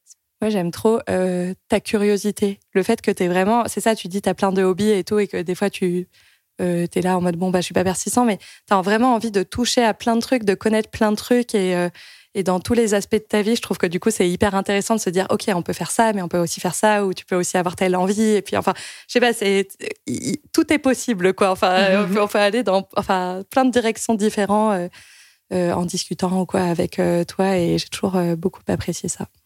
Bon, du coup, je vais me cacher dans un trou, je reviens. Ouais, c'est un exercice difficile, mais je pense que c'est chouette d'avoir des gens qui font des raccourcis qu'ils aiment bien. Plus difficile à recevoir qu'à donner ce genre d'exercice. Ouais. Ah ouais. Tiens, prends ça. Non mais c'est quelque chose. C'est un bon apprentissage d'apprendre à. C'est aussi accepter les compliments, de pas dire non mais quand même, non mais pas vraiment, et d'être en mode ah oui merci. Dans le chemin de confiance en soi. Voilà. Bon. Et toi, t'en as pas besoin parce que tu te trouves super. Non, parce que je m'adore. Et j'ai déjà un égo surdimensionné. Donc... Non, alors je vais commencer. Bon, il y a tellement de choses que j'aime chez toi, mais je pense que le truc que je trouve toujours le plus étonnant, c'est ton enthousiasme en fait. Genre, t'es tout le temps tellement enthousiaste. Des fois, elle m'a fait du coaching de vie pour que j'ai d'autres vies que la mienne. Elle était juste en mode persuadée que c'était mon nouveau modèle de vie. Et elle était là en mode oui, mais tu fais ça, mais oui, c'est super ça, vas-y, fais ça. T'as tout le temps des scénarios en mode on pourrait faire tel choix qui amène à tel choix, qui amène à tel choix, et on se retrouve dans une maison au bord de la mer. Bref. Et du coup, cet enthousiasme-là, dans tous les aspects de ta vie, et notamment quand t'as aménagé. T'étais là, genre, cette rue est incroyable et tout. Et je me rappelle, j'écoutais les podcasts, ouais. J'écoutais tes vocaux. C'est presque des podcasts, ouais, le nombre de vocaux qu'on s'envoie. Ouais, franchement, ça fait peur à tout le monde quand je dis, voilà, ça c'est les vocaux de ma meilleure pote. Ils sont en mode, mais quoi? Mais comment tu fais pour parler, pour l'écouter autant? Je suis en mode, je parle tout autant. Bah, c'est pas pour rien qu'on s'est mis à faire un podcast. Aussi qu'on est ensemble dans un podcast, quoi. On avait un petit passif. Mais du coup, ouais, tout cet enthousiasme, en vrai, genre, je trouve ça. En fait, toujours agréable à écouter, tu vois. Des fois, je suis down dans ma journée et puis là, je t'écoute parler de genre, je sais pas, une boulangerie végane et je suis en mode, c'est super, j'adore t'écouter parler avec autant d'enthousiasme sur un sujet qui t'intéresse. Moi, ce que je trouve fou, c'est ton... Est-ce que c'est... J'arriverai pas à définir. Est-ce que c'est parce que t'arrives à rebondir hyper vite ou alors quand t'es engagé à 3000% et donc tu fais le truc à fond, mais... ta vie, comment tu l'as retournée en 3 jours, c'est incroyable. Et cette ligne que tu te traces, moi, je trouve ça hyper beau à regarder. Je suis là, c'est fou. Tu parles par le contexte, le truc de sortir de cette relation de 7 ans, de rentrer dans le BDSM, t'es là en mode comme si tu y avais toujours été, mais grâce à tes belles ressources. Hein, Donc, de suivre ton chemin... Et de vraiment partout. Enfin, c'est pareil, t'es pas, tu frappes pas les gens pour dire c'est comme ça que je fais, mais tu as ton énergie de lapin sautillant qui entraîne tout le monde. Lapin sautillant. Je vais mettre ça en bio, ça, sur Tinder. Je sais pas comment ça va être interprété, lapin sautillant. Bah, du coup, ce sera ton empathie. Genre la facilité que t'as de te mettre à la place des autres et pour accommoder un peu tout le monde. Bah, comme tu disais tout à l'heure par rapport au fait que moi je parle quasiment pas beaucoup, genre t'as accueilli ça en mode ultra facile quoi, genre il y a des gens pour je leur dis ça, c'est comment ça, c'est parce que tu m'aimes pas, c'est parce que machin, c'est parce que t'as pas envie de me parler. Bah non, en fait, c'est juste que j'arrive pas à être plus présent que ça avec les gens en fait. Ah, c'est trop mimes, on n'avait jamais eu cette discussion et je m'attendais pas à ce que tu aies cette réponse. Non mais c'est chouette. C'est trop mignon. J'ai pas encore versé les premières larmes. Vous me verrez pleurer dans ce podcast. Ah mais c'est trop chouette. T'entendras un compliment. Tout le monde fait une imitation de pleurs. Non. Bon, moi aussi, du coup, je suis gênée, c'est fou. Normalement, j'adore les compliments. Enfin, je veux dire. Bon. Alors bon, ça partager avec votre partenaire un moment embarrassant de votre vie. Et moi, j'en ai un super. En plus, j'adore le raconter, mais c'est vraiment très, très gênant. Donc, attention, disclaimer pour ceux qui n'aiment pas, il y a du caca, il y a du sang dans cette histoire. Moi aussi, je vais parler de caca et tout, c'est gênant. Donc là, on vous dira quand il faut recommencer l'épisode. Donc, ça faisait environ 3 mois que j'étais en couple avec mon copain et on commence à faire des trucs. En fait, c'était le noir, c'était le matin, on venait de se réveiller, on commence à faire des trucs et tout. Et là, il me dit, oh, dis donc, ça glisse quand même beaucoup ce matin et tout. Je suis en mode, ah bon, bah écoute, je suis excitée. Bon, bref. Et puis, genre, on continue un peu, et puis il me fait, non mais là, vraiment, enfin, j'ai l'impression que ça glisse beaucoup. Et on fait, bon, ok, allumons la lumière. Bon, bah là, c'était les chutes du Niagara. Il y en avait partout parce qu'évidemment, on avait commencé à se toucher, etc. J'avais mes règles, mes vénères. Je n'avais pas du tout senti. J'étais en mode, oh oui. Et puis, du coup, on avait mis chacun nos doigts, etc. Donc, il y avait du sang, bien sûr, les draps. Enfin, voilà. Et donc là, on se dit... Une scène de crime, quoi. Ouais, vraiment la scène okay. de crime. Et en fait, chez les parents de mon copain, enfin, bon, on enlève les draps. On va pour les laver et moi, entre-temps, je vais aux toilettes. Et en fait, ce qu'il faut savoir, je ne sais pas si c'est le cas de toutes les personnes autour de cette table, en tout cas, je sais que ce n'est pas qu'à moi que ça arrive, mais en tout cas, quand moi, avant d'avoir mes règles, mes intestins sont là en mode, on est préoccupé à faire d'autres choses, genre mon corps, il est en mode, on se préoccupe des règles, là, on verra pour la digestion plus tard. Au moment où j'ai mes règles, tout se débloque. Alors là, tu as 48 heures de caca qui arrive, et donc je vais aux toilettes. Et donc, le sang, donc je m'essuie avec du PQ. Je fais caca, je m'essuie. Et les toilettes de l'étage de chez mon copain, j'ai raconté ça à son frère et à sa sœur il n'y a pas très longtemps. Ils étaient là en mode, cette histoire devrait être raconté à nos parents pour qu'ils gèrent ce problème de toilette à l'étage. Bah on leur passera le podcast et le moment où tu en parles. Oui, c'est une super idée. Excellente idée. On fait ça. Et du coup, je tire une première fois la chasse. Et là, vous connaissez ce truc où l'eau remonte mais ne descend jamais. Et il y a vraiment, t'es là en mode merde putain. Donc tu mets le comment ça s'appelle là la brosse. La brosse, ouais. Ouais. Donc là tu pousses. Et puis, il n'y a rien qui se passe, quoi. Et t'es là en mode, mais en fait, comment je fais ? Et donc là, mon copain, depuis la chambre, me fait, tout va bien ? Je fais, oui. Pas vraiment. Enfin, là, du coup, j'étais là, là, les toilettes sont bouchées. C'est immontrable ce qui se passe dans la cuvette. Enfin, je ne vais pas l'appeler pour qu'il fasse quoi que ce soit. Donc, je me suis dit, la seule solution, c'est que je sacrifie une de mes deux mains pour pousser le bordel au fond de la cuvette. Donc j'ai regardé mes mains et j'étais là en mode laquelle je préfère. Je suis droitière donc j'ai sacrifié la main gauche et j'avais un petit bracelet brésilien en tissu, donc vraiment tu sais le truc qui absorbe bien. Bref, en sortant des toilettes, j'étais là en mode ça c'est terminé, je le coupe en fait. Enfin c'est voilà. Et en fait j'ai tout enrobé dans du PQ et je me suis dit, mais je le mets à la poubelle le bracelet brésilien, mais imagine il tombe dessus en ouvrant la poubelle.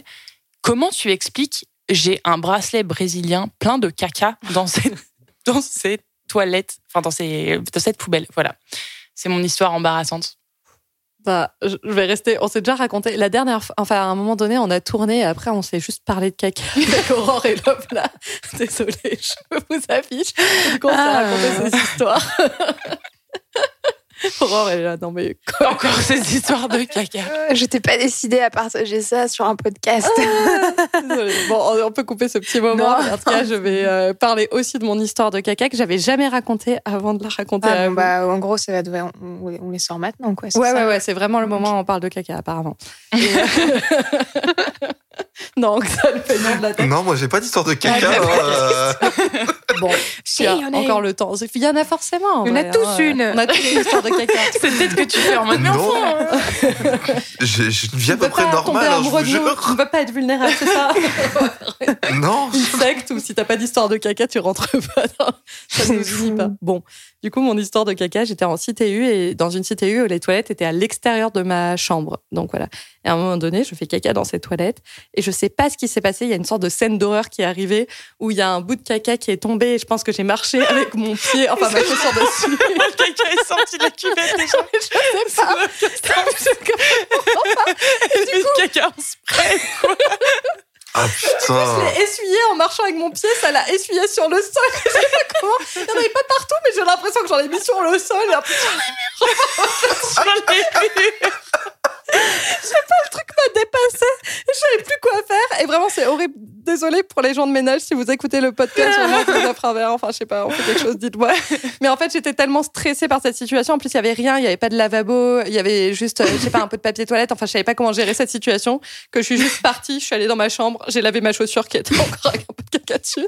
Et j'ai oublié. J'étais là en mode, cette situation n'a jamais existé. Alors que j'ai vraiment laissé des toilettes de CTU, Plein de caca. Ce que j'adore, c'est que t'as commencé par dire j'ai jamais raconté cette histoire à quelqu'un d'autre et là t'es en mode bon bah maintenant je la raconte dans un podcast.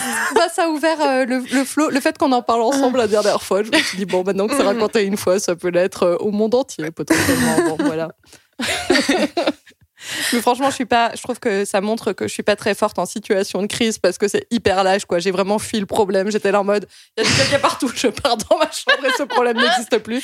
Et ce qui est en plus vraiment pas sympa parce que ce problème n'a pas plus existé. Ce problème a été réglé par des gens qui ont nettoyé les toilettes, quoi, et qui vraiment, horrible comme journée, je pense que, voilà. Ne faites pas ça. Ne faites vraiment pas ça. Affrontez vos problèmes de caca et mettez vos mains dedans. Ok, Aurore, tu sais pas si tu veux continuer à raconter autre chose. Mais autre chose. Mais ouais, mais en même temps, quand tu as posé la question, j'avais c'est forcément ce truc-là que je rien d'autre. J'ai pas d'autres trucs qui me sont venus en tête. Les pauvres qui aiment pas le caca, il va falloir vraiment dire quand ils peuvent pas écouter quoi. Bon. Je vous jure, moi après, il y a pas de caca. Ok. Donc moi, pendant quelques années, j'ai habité avec ma grand-mère et au bout d'un moment, ces toilettes n'ont plus fonctionné. Et elle n'osait pas appeler quelqu'un pour les faire réparer. Bon, c'était compliqué. Et moi, je savais pas trop comment. Enfin bon, c'est pas moi qui allais appeler quelqu'un pour qu'il vienne, pour que c'est elle qui... Enfin bon, c'était trop compliqué. Donc je me débrouillais, j'allais aux toilettes où je pouvais. J'étais la reine de « Ah là, je sais que là, il y a des toilettes là, dans ce musée-là, tu peux y aller gratuitement. » Je savais tout. Tu peux nous faire une cartographie des toilettes publiques de Paris. Voilà, c'est ça. Et quand j'étais dans son appartement et que je devais aller aux toilettes, en fait, je descendais et j'allais dans les toilettes publiques. Je marchais 5 minutes et en plus, c'était chiant. Je voulais pas qu'on voit rentrer dans ces chiottes publiques. Enfin bon, c'était tout un manège. Et bon. Et là, il y a une nuit où j'ai mal au ventre et je me dis, là, il fait nuit. Je devais être en pyjama, donc faut que je me rhabille, faut que j'aille dans les toilettes. Non, c'est pas possible. Et puis j'avais mal au bide. Vraiment, où t'es là, vraiment, ça va arriver, là, ça va pas aller. Et donc, oh putain, j'ai vraiment le temps de raconter ça. Donc, j'adore. Donc, il y avait un. Par contre, sans taper. Ouais, bah désolé, c'est trop fort émotionnellement. Donc, il y avait un bidet dans sa salle de bain. Et donc, je me dis, je vais faire dans un sac, parce que là, j'en peux plus. Donc, je prends un sac, je mets le sac dans le bidet, je fais mon truc dans le bidet. Je suis là, bon, ok, ouais, c'est bon. Et j'ai mon sac et je suis là, bon, faut que j'aille sortir ce truc dans la poubelle maintenant. Et donc, je prends mon sac en plastique, je le refous d'autres sacs. Enfin bon, vraiment, je suis là, c'est complètement absurde. J'ai chié dans un bidet et maintenant, je vais mettre ma crotte dans la poubelle. Et donc, je prends l'ascenseur et il y a un mec qui croit. Et moi, je suis stoïque avec mon sac. Et on descend. C'est ça qu'on va bien pleurer. On descend, on sait pas. Enfin, j'ai vraiment l'impression d'avoir la tête de quelqu'un dans mon sac. J'imagine la tête et le caca. C'est une tête sculptée en caca. Oui, bref, Et je suis sortie et j'ai mis mon truc dans la poubelle et je suis remontée en courant et voilà. C'est tout. C'est fou. Mais en fait, qu'on ait de telles histoires avec le caca, moi, je trouve. Mais en plus, c'est bizarre parce que c'est une honte vraiment avec toi-même. Jusqu'à maintenant, il n'y avait pas grand monde qui était au courant. Et maintenant, tout le monde le saura. C'est là que c'est cet épisode qui fait que tout d'un coup, il y a des milliers et des milliers de personnes en plus qui nous écoutent et que le moment, on se dit ça va. On sera content de ne pas avoir montré nos têtes, quoi. Parce que les gens, sinon, ils seraient là dans la rue. Un jour ou l'autre, on finira peut-être par les montrer. C'est la dame du caca. En tout cas, j'espère que les gens ne nous écoutent pas en mangeant, quoi. Oui, peut-être que... On a fait un trigger. Les gens pouvaient arrêter de manger. Voilà. Ou arrêter de nous écouter. Dans l'ordre de priorité qui leur convient. Et du coup, toi, Xan, pas d'histoire de caca. Non, pas d'histoire de caca. Non, pas tellement, non. D'accord. De vomi. Non. Non, mais laissez-le raconter son anecdote. Enfin, de vomi, j'ai déjà vomi dans des couleurs multiples, mais non, c'est un truc un peu plus simple. On va remonter un petit peu le temps. On va remonter à Xan qui est au collège 3 jours avant le brevet, qui est en train de faire du basket et qui se pète le pied en faisant du basket, en faisant un saut et en retombant mal, qui se fait plâtrer pour la toute première fois de sa vie, qui ne sait pas marcher ni monter des escaliers avec ses béquilles et qui 3 jours après doit monter les escaliers pour aller passer son brevet et qui se fait porter devant tout le collège par le CPE et son propre père. Le CPE était ton... Non, le CPE et mon père qui me portait dans les escaliers devant tout le collège. Oh là là. Ok, la honte. J'avoue que c'est une belle histoire. Ouais. Waouh. Ok, bah après avoir ri, on va pleurer. Il n'y a plus de caca du coup. Plus de caca. Et maintenant on va pleurer puisque c'est... Si vous deviez mourir ce soir, tu tousses. Ce soir, sans avoir l'opportunité de communiquer avec qui que ce soit, que regretterez-vous le plus de ne pas avoir dit ? Pourquoi ne pas leur avoir dit jusqu'à présent ? Est-ce que si on meurt tous maintenant, vous partez avec des regrets de ne pas avoir dit quelque chose à quelqu'un ? Moi, non. Franchement, je passe tellement de temps à parler de mes émotions et à communiquer avec les gens que j'aime que j'ai l'impression que je ne regretterai pas grand-chose, en fait. Tout est dit. Ok. Il y a des choses qui arrivent. Désolée, j'aurais pu inventer un truc pour que ce soit un peu émotionnel. Non, mais... on préfère dire la vérité dans ce podcast quand c'est possible. Je préfère ton honnêteté qu'une grande histoire. Bah, c'est pas facile. Ouais, c'est par peur de se prendre une tarte dans la figure. C'est mon problème avec le rejet. J'ai du mal avec le rejet, en général. Ouais, tout, enfin... C'est marrant, là je lisais. Enfin, c'est marrant. Ce truc-là des blessures de l'âme, je me suis rendu compte récemment qu'en fait, j'ai pas du tout de problème avec l'abandon.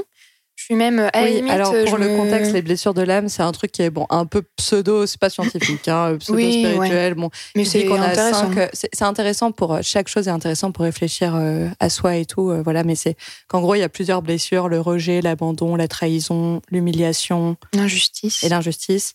Et que du coup, chacun a des blessures un peu plus fortes que les autres, quoi. Donc voilà, on en discute beaucoup avec nos potes de quelle est notre blessure. Voilà. Donc toi, c'est le rejet. Le rejet. Donc j'ai pas de mal à être seule, mais parfois c'est par anticipation d'un rejet.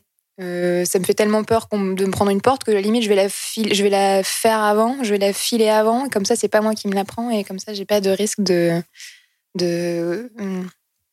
qu'on me rejette. Et donc parfois on ne dit pas les trucs parce qu'on a peur de dire ce qu'on pense et que ce soit en fait moi non ma petite donc du coup t'as quelques discussions non nues que si tu mourais ce soir t'étais là en mode j'ai pas dit ça à telle personne quoi. Bah en fait en général j'ai l'impression que je finis par le faire mais là je sais pas j'en ai une en tête en particulier où là c'est vraiment je ne m'a jamais autant travaillé je sais donc oui. Ouais. Mm-hmm. Je sais de quoi tu parles mais bon on laissera imaginer la solidaire auditrice. Voilà. Mais moi c'est le moment où je pleure peut-être, je sais pas. Mais c'est pour le coup j'ai une relation amicale qui s'est arrêtée genre il y a 1 an, 2 ans. On a eu une dispute et du coup on n'a pas réussi à redevenir amis ou à régler cette dispute. Ça m'a toujours fait très peur, ces histoires où j'étais là en mode des frères ou des amis qui se parlent pas pendant 20 ans et après ils se retrouvent. Et je suis là, mais vous avez foutu quoi pendant 20 ans ? C'est pas censé être aussi long des disputes avant de se régler. Et cette personne-là, j'ai trop l'impression, c'est peut-être, je pourrais faire des trucs en plus ou quoi, mais que il faut que le destin nous remette ensemble. Genre que notre pote commune se marie et qu'on se retrouve au même endroit et qu'on boive un peu d'alcool, en plus trop de lâcheté, et que du coup on pleure dans les bras l'une de l'autre et qu'on soit là en mode mais oui, en fait, on est encore potes et tout. En tout cas, j'ai pas réussi à faire le deuil de cette histoire ou à me dire je recommence à lui parler et on essaie quand même vraiment de régler le truc. Je suis là en mode à un moment donné, ça va arriver sur notre chemin. Et j'y pense assez souvent. En plus, en ce moment, je sais pas pourquoi particulièrement. Et du coup, j'ai l'impression que si je mourais là, je me dirais en mode « Ah non, on n'a pas eu le mariage ou l'occasion ou quoi qui nous a réunis, en mode on n'a pas réussi à, à dépasser cette dispute et à redevenir amis, quoi. Peut-être c'est pas possible, peut-être qu'on redeviendra pas amis, quoi, mais du coup j'ai toujours ce petit voilà, pincement au cœur de peut-être qu'on aurait pu ou qu'on pourrait le redevenir et qu'il faut que la vie nous laisse assez de temps. Voilà. Moi, du coup, ce serait m'excuser auprès de mes proches de ne pas pouvoir être là à l'avenir. Genre, ouais. Toi, c'est ouais. Un truc futur. Bah, genre, pas pouvoir voir mon neveu grandir, pas pouvoir voir comment est-ce que vont évoluer ma famille, pas pouvoir être là avec eux, en fait, sur le temps à venir, en fait. Parce qu'ils sont loin de... physiquement... Non, parce que si je suis mort, je suis mort, oui. Quoi. C'est un truc... En fait, si il meurt maintenant, il est là en mode... Si je sais que je meurs ce soir, bah, je m'excuse que je pourrais pas être là. Ah oui, c'est vrai, c'est si on meurt ce soir. Oui, d'accord. Ouais. Si on meurt ce soir. Voilà. Bonne ambiance. C'est super. Après avoir parlé de caca. Il reste encore 2 questions, je pense qu'on a le temps de les faire, qui est... Votre maison qui contient tout ce qui vous appartient prend feu. Après avoir sauvé votre famille et vos animaux de compagnie, ils y pensent, c'est bien pour les animal lovers qu'on est. Vous avez le temps de récupérer en toute sécurité une seule chose. Quelle serait-elle et pourquoi ? Est-ce que les doudous, c'est considéré comme des animaux de compagnie ? Il faut que tu le choisisses. Non, mais j'ai 2 choses. Deux doudous. Le doudou, du coup ? Bah, clairement, mon doudou, parce que attachement anxieux, donc j'ai besoin d'avoir un petit truc qui me rappelle la maison quand je suis ailleurs et qui juste est le truc, d'ailleurs, un truc qui compense, enfin, je sais pas comment dire, mais qui reflète un peu, genre, la sécurité émotionnelle. D'ailleurs, je savais pas, mais je culpabilisais de ouf d'avoir un doudou à l'âge adulte. Et j'ai écouté une émission, en fait, je crois qu'il y a presque 50% des adultes qui ont un doudou. Voilà, vous le saurez. Si vous, comme moi, vous avez un doudou et que vous culpabilisez d'avoir un doudou, c'est normal. Les psychologues disent que c'est même plutôt rassurant et qu'il y a des gens qui ont un doudou mais qui ne le savent pas et c'est leur téléphone portable. Voilà. Ok. Non, mais donc, vous tirez mon doudou. Et sinon, en fait, je voulais dire mes pages du matin, parce que j'écris tous les jours mes pensées et tout ça. Et je sais pas pourquoi, cette question, je me suis dit, ah oui, bah, j'aimerais bien être rattachée à genre, mon passé. Du coup, c'est le seul truc qui pourrait me rattacher à mon passé au final. Genre, à tout ce que j'ai vécu avant, ce que j'ai écrit sur mes journées et tout, si j'ai plus rien. Et je sais pas pourquoi, je me suis dit, ah tiens, ça, c'est mes pensées. Enfin, ça peut être intéressant de le garder. Ah, c'est marrant parce que moi récemment j'ai jeté tous mes vieux journaux intimes. Ah ouais ? J'ai tout jeté. Ah ouais. Moi j'ai ouvert, j'ai fait, j'ai dit pff, non. Salut. Bye. Ok. Bah j'étais tirée à cette question avec soi. Bah, allez. On reboot. On repart à zéro. Toi t'es là en mode bon elle brûle, ça veut dire voilà. Qu'il faut tout recommencer quoi. Et j'étais juste peut-être mais c'est une réponse nulle quoi de l'ordinateur parce qu'il y a des photos ou voilà. Ou sinon, c'est une bague que j'aime beaucoup, c'est un tigre qui chasse. Et je la mets tout le temps, et, sauf aujourd'hui parce que je tape avec. Il faut savoir qu'Aurore aime bien faire des grands gestes d'italienne quand elle fait le podcast. Du coup, on lui interdit de mettre des bagues.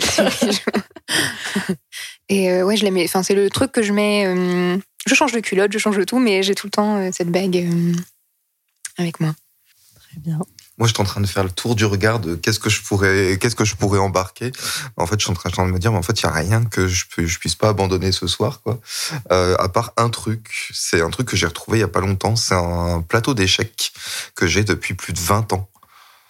Il est là-bas, juste derrière. Tu sais jouer aux échecs ? Je savais. Je me suis remis il n'y a pas longtemps. Je suis en train de réapprendre petit à petit. Tu veux jouer avec moi en ligne ? Allez. Oh, yes, trop bien. Alors, moi, un point commun qu'on a tous les deux. Ouais, mais moi, je déteste les échecs parce que mon père adore. Oui, mais on t'a pas demandé de jouer avec nous. Hein. Bah ouais. Ouais, mais il y a des points communs entre nous tous. Vas-y, vous m'excluez, quoi. Oui, d'ailleurs, tu dis qu'il est derrière parce qu'on exceptionnellement, on enregistre chez toi, Xan, alors que normalement, on enregistre chez moi. Du coup, c'est pour ça qu'il n'y a pas de petit chat qui miaule. Qui miaule. Je suis un bébé. Et au moins, je suis concentrée, il n'y a pas de chat.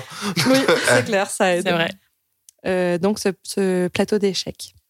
Ok, très bien. Je suis très contente d'avoir que ça ait créé un partenariat d'échecs. C'est vraiment mon truc. Genre, maintenant, je suis en mode j'ai envie d'avoir des partenariats d'échecs parce qu'en fait, bah alors, c'est aussi un truc genre que j'ai découvert quand je suis anxieuse. Réfléchir à des problèmes qui sont pas les miens, c'est trop bien. Voilà, on en avait déjà parlé, je crois. Mais voilà. Moi, j'ai un Rubik's Cube. Ça m'occupe les mains, ça m'occupe le cerveau. Ouais.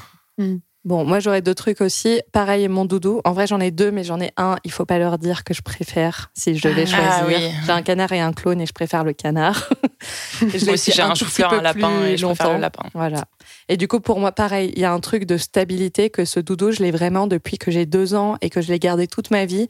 Et que je suis là, j'aime cet objet qui représente la stabilité, ça me rassure beaucoup. Et du coup, je le prendrais. Et sinon, si je pouvais en avoir un deuxième quand même, je prendrais mon rocking chair parce que j'ai un rocking chair bicentenaire qui est vraiment un très beau grand rocking chair et qui n'est pas un petit rocking chair qui va un peu en arrière, en avant. Là, vraiment, ça va en arrière tellement loin que la tête est à 30 cm du sol, quoi. Enfin bref. Et du coup, c'est mon héritage. Enfin, voilà. Enfin, mes parents, en tout cas, j'ai eu le droit de l'avoir parce que je suis la première. J'étais vraiment là en mode, je suis l'aînée. J'étais là en mode, moi, je prends le rocking chair et tout le monde était là, ok. Je crois que j'ai fait un petit. Enfin, bref. Un putsch. Ouais, j'avoue. Et tout le monde était là, d'accord. Et enfin, voilà, il est vieux. C'est vraiment un meuble familial auquel je donne beaucoup de. Enfin. J'ai beaucoup d'affection pour ce meuble. Donc, moi aussi, j'ai de l'affection pour ce rocking chair. D'ailleurs, je me rappelle très bien que quand la dernière fois que je suis venue chez tes parents avant notre bac et que du coup, après, je savais que t'allais déménager, donc plus avoir les meubles, tout ça, j'étais là en mode, oh, c'est peut-être la dernière fois que je vois le rocking chair. Et du coup, maintenant, je suis contente qu'il soit là. Ouais. Non, mais ce rocking chair, c'est vraiment en mode, j'ai l'impression que pour m'aimer, il faut aimer mon rocking chair. Enfin, que je suis là en mode, si t'aimes pas mon rocking chair. D'ailleurs, je fais un bizutage, je déteste le bizutage. Bon, je fais un bizutage si les gens ont envie de le faire, où je mets les gens dans le rocking chair. Enfin, ils y vont par eux-mêmes. Et après, je descends. Ils sont attachés.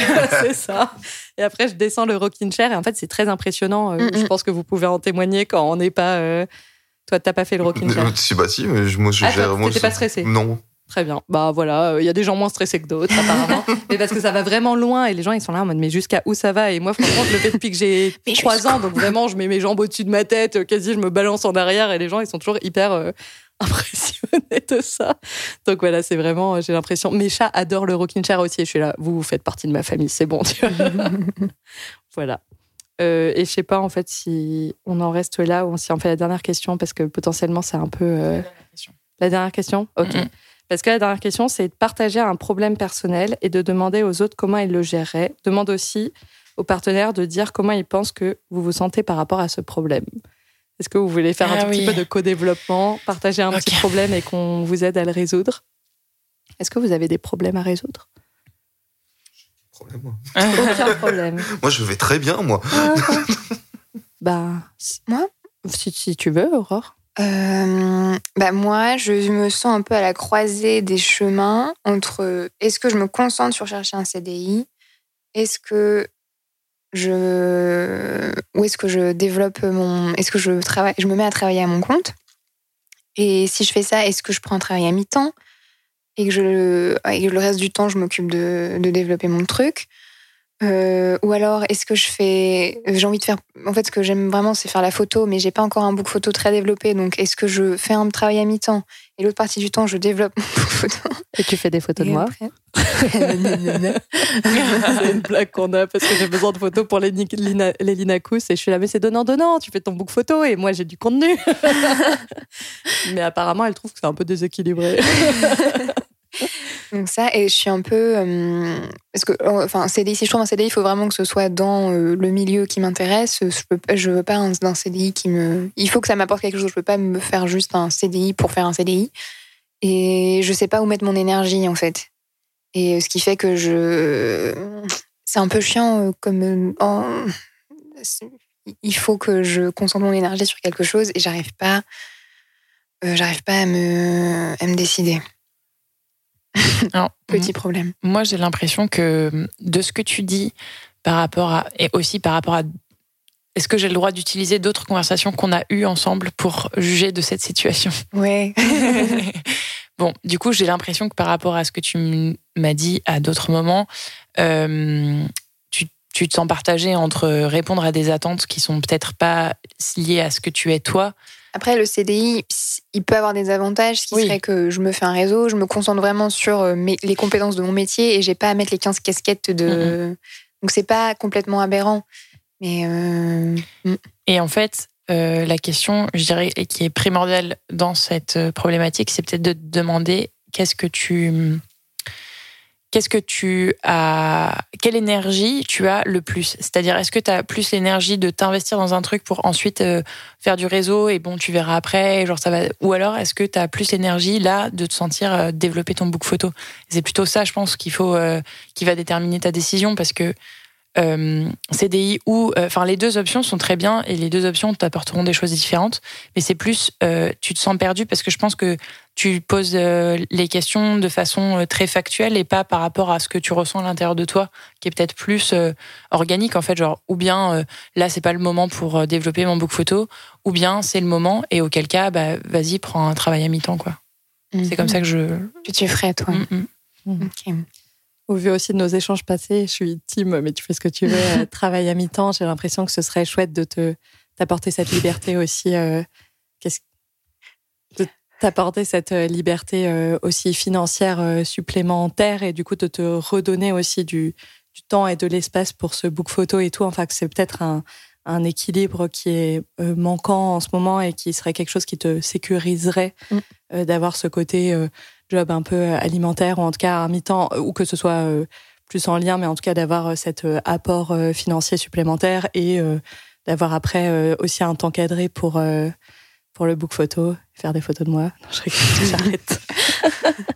Voilà. Moi, je rejoins un petit peu ce qu'elle dit par rapport au côté financier, parce que bah, ce que tu disais, c'est que je dis bien que moi, tu veux monter ta propre boîte. C'est que pour ça, il faut quand même avoir un minimum de fonds derrière, se préparer financièrement, parce que les premières années, bon, j'ai un père artisan, donc je suis un peu baigné dedans, mais les premières années... t'as pas trop de comptes à rente, mais t'as très vite des comptes à rente, donc avoir un petit pécule de côté, ça pourrait t'aider justement à te lancer. Ok, merci. Quelqu'un a un autre problème à partager? Moi, j'ai une problématique, mais du coup, c'est une problématique de santé mentale. Je pense que j'ai la réponse à ma problématique. C'est ça, exactement. Tu veux quand même la partager au groupe ou... Ouais, bah en fait, donc j'ai toujours été quelqu'un d'anxieux et il y a des moments où je traverse des moments plus durs que d'autres avec mon anxiété. Et en ce moment, là, ça fait quelques mois que je suis dans un moment où j'ai l'impression que j'arrive pas à sortir la tête de l'eau en mode avoir 2-3 semaines où tout va bien et où j'ai aucune crise d'angoisse ou quoi. Et du coup, là, c'est un peu une période qui s'étale. Et donc, je me disais, bah, comment je peux faire pour... En fait, je suis à bout de solutions. Je suis là, je fais ma thérapie. J'essaye de m'accrocher aux petites choses jolies du quotidien et tout. Et j'espère qu'à un moment donné, ça va aller mieux. Mais je sais pas quand est-ce que ça va aller mieux. Et du coup, je suis un peu en mode, oui, mais j'aimerais bien profiter de mon été quand même. Enfin, voilà. Ça serait sympa. Voilà. Ouais. J'ai la solution miracle. Déménage à la campagne. Moi, ça marche. OK. Bah, nous, on en a parlé. Et je pense que, je sais pas si on peut en parler, on en a rigolé avant, mais peut-être la recherche de diagnostic, là, tu vas devoir, enfin, de mettre aussi des causes potentiellement à cette angoisse, que là, il y a des possibilités ou des hypothèses, et que si jamais les hypothèses ou l'hypothèse se confirme, c'est quelque chose qui peut aider aussi à avoir un accompagnement qui soit adapté, quoi. C'est toujours difficile d'avoir un problème et de pas en savoir la cause, surtout en santé mentale où on est là en mode est-ce que c'est moi, est-ce que c'est... Enfin bref, j'avais envoyé un TikTok en mode je sais pas, c'est juste quelqu'un qui chante en mode I am burn-out. Enfin genre, est-ce que j'ai un burn-out, est-ce que j'ai un TDAH, est-ce que je suis juste déprimée, est-ce qu'il y a pas assez de soleil, enfin que, en tout cas, avoir la cause déjà, c'est déjà toujours une première étape qui est genre chouette, quoi. Je pense que c'est vraiment moins grave, mais le truc de quand je me suis rendu compte que le moment dans le mois où j'avais envie, que je pensais que ma vie en fait était nulle et que je me fourvoyais et que en fait je croyais faire des bons choix dans ma vie mais que tout était de la merde et tout, je me suis rendu compte que c'était le jour où j'étais en SPM, donc en syndrome prémenstruel, et que c'était juste mes hormones qui faisaient n'importe quoi dans mon corps. Bon, bah, ces moments, ils continuent à exister, mais maintenant, au moins, je peux pointer la cause et du coup, les donner aussi la place que ce moment doit avoir. Évidemment, c'est beaucoup plus petit et dans le temps, mais pointer la cause, c'est toujours, je trouve, une bonne chose. Ouais. Ouais, c'est délicat comme... La question exacte, c'est quoi? Non, mais en fait, j'ai déjà... La vérité, c'est que j'ai déjà la réponse. J'étais juste en mode, quelle est la problématique de ma vie en ce moment? Bah, c'est mon anxiété. Ouais. Mais en vrai, je sais... Enfin, comme on a parlé avec Lelina, je pense que je fais les choses qui doivent être faites pour que ça... mieux. Pour comprendre et pour aller mieux à la fin, quoi. C'est juste que ces choses-là prennent du temps et que du coup, t'es pas... Enfin, au moment où t'es dans le dur, t'es là en mode mais quand est-ce que ça va aller mieux? Mais en fait, ça va aller mieux. Enfin, on le sait, pour toutes les personnes anxieuses, s'il y en a qui nous écoutent, ça finit toujours par aller mieux et on le sait, mais c'est juste que on aimerait juste en être là et pas être en plein milieu de la tempête. T'as pas envie de faire le chemin, t'es là, bon. c'est ça. Con. Est-ce que Xan, t'as un problème? Oui, il a dit qu'il n'avait pas de problème. Bah après, en soi, je connais les solutions à mes problèmes. Donc, bah après, moi, les problèmes que je rencontre actuellement, c'est ma dating life. Donc, ça, trouver l'amour. C'est pour ça qu'il faut faire le show Xan cherche l'amour. Exactement. C'est plus l'amour est dans le pré, c'est l'amour est chez Xan. C'est pour ça que t'es allé à la campagne, c'est pour pouvoir faire l'amour est dans le pré. Exactement. Tu t'es inscrit d'ailleurs. Okay. Voilà, exactement. Je suis devenu agriculteur et tout. Ah ouais. Pas du tout. Et ma deuxième, c'est réussir à me dégager du temps pour moi-même. Mais ça, c'est pareil, faut que je me dégage du temps pour moi-même en fait. C'est ça la solution. Alors, moi, j'ai plein d'outils pour ça parce que j'ai remarqué que en fait, on dit toujours « oui, bah, il suffit de le faire », mais comment on le fait ? Je pense que ce qui est cool, c'est de noter, genre, si t'arrives à faire ça, tu prends ta semaine et tu dis « ok, genre, j'ai passé tant de temps à faire ça, genre sur chaque jour », et du coup, t'es là en mode « ah, bah en fait, à cet endroit-là où j'ai passé 2 heures à, je sais pas, je dis n'importe quoi », 2 heures à faire les courses, alors que en fait je déteste faire les courses. Peut-être que je peux passer que 1 heure à faire les courses si je m'organise mieux. Comment je peux m'organiser mieux ? Et du coup, l'heure en plus, je peux avoir du temps pour faire le truc qui me fait plaisir. Et je pense qu'en vrai, avoir une idée de comment tu passes ton temps, c'est essentiel pour savoir comment tu peux passer du meilleur temps de qualité avec toi-même. Il y a un livre que moi j'ai beaucoup aimé, Lovla un peu moins, de Fabia Olicard, qui est sur la gestion du temps, qu'on mettra en note du podcast, et il donne plusieurs exercices pour apprendre à gérer son temps exactement de la manière dont on a envie de le gérer et de faire ce qu'on a envie de faire de son temps. Et un de ces outils que je trouve très intéressant, c'est sur ta semaine passée, noter vraiment, lui il donne plusieurs sources de temps, je pourrais les envoyer, mais le temps professionnel, le temps personnel, le non-temps qui est vraiment un temps que tu passes à un truc, je sais pas, TikTok et tout, mais sans en avoir vraiment envie au fond, enfin voilà. Et de catégoriser ces temps et de voir combien de temps tu passes à ta vie professionnelle, personnelle et tout. Et après te dire, est-ce que c'est comme ça que j'ai envie. Il y a des choses, par exemple, ton temps professionnel, tu peux pas le changer à moins de changer de travail, te rapprocher ton travail de là où tu vis ou des choses comme ça, ce qui sont aussi des possibles perspectives. Mais il y a d'autres temps, peut-être, que tu vas te rendre compte que tu as beaucoup trop de temps personnel en mode tu regardes des séries et c'est trop cool, ou des jeux vidéo, j'en sais rien. Mais ce que tu aimerais, c'est plutôt peindre et que du coup, c'est plutôt quelque chose qui. Voilà. Après, c'est facile à faire.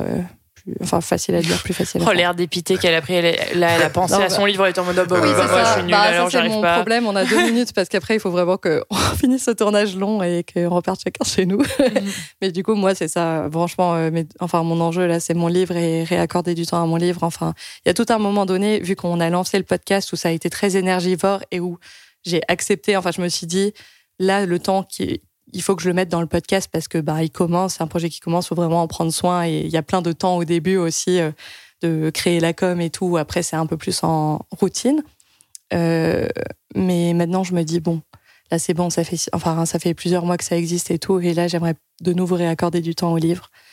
Et j'ai l'impression de ne pas réussir. J'ai l'impression que ça fait 10 ans que je mets des stratégies en place pour écrire mon livre et que c'est quand même toujours très par vague, quoi. Enfin...